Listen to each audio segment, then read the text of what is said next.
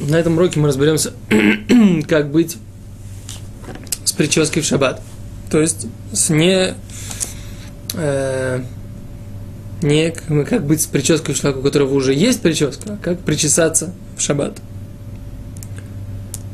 Сначала разберем, в чем, в принципе, проблема, почему мы говорим об этом в рамках запрета стричься. Дело в том, что весь запрет причесываться в шаббат, он обусловлен э, тем, что человек, который собирается причесаться, в принципе, собирается спутанные волосы, которые завязались друг на друга, расчесать, и те самые, и те волосы, которые мешают ему, э, которые как бы уже росла, ослаблены, э, вырвать их с помощью вот этой своей расчески. То есть пример, который Гимара приводит, это э, в трактате Назир и закон субботы тождественный закону Назир. В будни точно так же закон э, по поводу расчесывания в субботу. Поясним, что такое вообще Назир, на самом деле. Может быть, наши зрители не знаю, еще раз, в Торе есть такое понятие, человек может принять на себя назирут.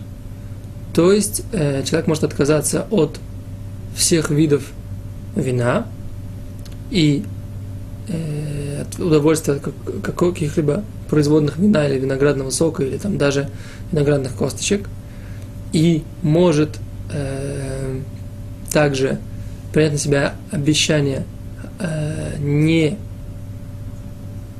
прикасаться и не становиться нечистым э, от мертвого, то есть соблюдать себя в чистоте от нечистоты мертвого тела. Человек может принять на себя такое обязательство, оно называется назир. Это, в принципе, как бы человек может сделать для по Торе, да, если у него есть э, желание, так сказать, достичь какой-то особой святости. Уже написано в трактате Надарим, что всякий человек, который э, становится нозер, он грешит, что имеется в виду, как бы, если Тура разрешила, нужно стараться э, достичь всех тех уровней, которые человек хочет достичь, без дополнительных запретов, которые человек принимает на себя сам. Одно из э, обязательств, которое возлагает Тора на, человека, который, да, принял на себя э, эти запреты Нозера – это не стричься. То есть Тора запрещает такому человеку стричься, и на основании этого есть э, как бы законы, как он должен мыть э, волосы, может ли он причесаться. Э, и в Мишне, в трактате Назир написано следующее, что он может мыть голову, может разбирать свои волосы руками, но не может причесываться. Спрашивает Гимара, почему? Почему он не может причесываться? Отвечает Гимара, что постольку, поскольку он хочет вырвать те волосы, которые у него уже слабо сидят, при прочесывании они обязательно вырвутся, они как бы то это нельзя. Как бы объясняет, объяснение этому следующее. То есть не то, что всякий человек хочет вырвать из себя волосы, когда он причесывается, а просто, когда человек хочет, чтобы у него были ровные, аккуратные волосы, то на самом деле одна из даже скрытых его, одно из даже скрытых его намерений это э, прочесаться так, чтобы те волосы, которые уже от, о, э, мертвые, которые уже плохо, плохие, чтобы их убрать, и тогда здоровые волосы смогут развиваться лучше и смогут чувствовать себя лучше, и тогда его волосы будут выглядеть здоровее и так далее. То есть, всякий раз, когда, например, уже перейдем как бы, к более жизненной ситуации, женщина хочет расчесать свои волосы, она хочет, как бы, те волосы, которые здоровые, которые в хорошем состоянии, э, хочет их Э, сделать ровными, а те, которые уже отошли или которые нужно, в принципе, э, слабые, то хочет их убрать из э, как бы своей копны волос. Так?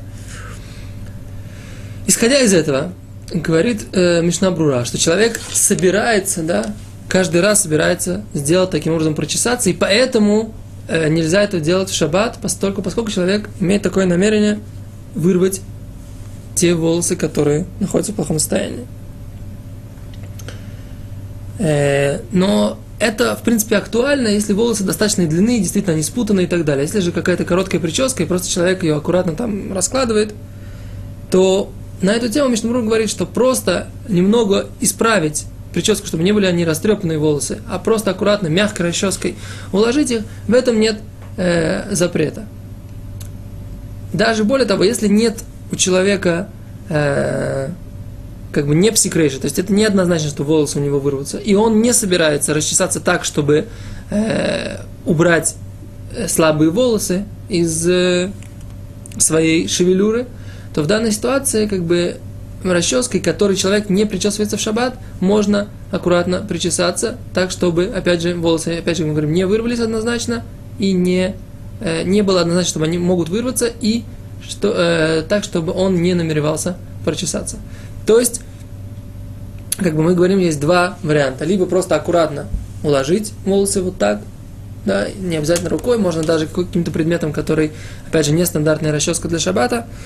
А также можно, если человек знает, что у него волосы не вырываются и он не собирается прочесаться, а просто аккуратно уложить, может даже использовать какую-то, опять же, специальную расческу. То есть, либо аккуратно уложить, либо аккуратно прочесаться, в принципе, это можно.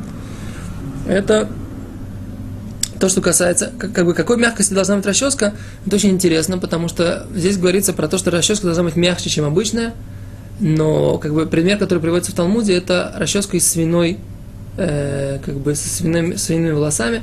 Я, честно говоря, немножко не представляю, какой мягкости расческа должна быть. То есть, может быть, наши зрители подскажут мне и обратятся к нам на сайт с э, пояснениями, какие именно какой мягкости именно вот эта вот э, расческа с волосами, но она как бы не совсем, совсем мягкая, но с другой стороны не совсем, совсем жесткая. То есть как бы нужно разобраться, о какой ситуации идет речь, какая конкретно э, расческа имеется в виду.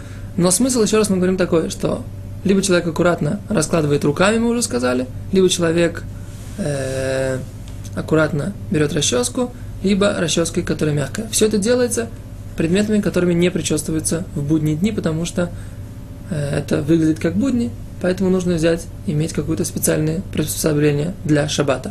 Спасибо, до свидания.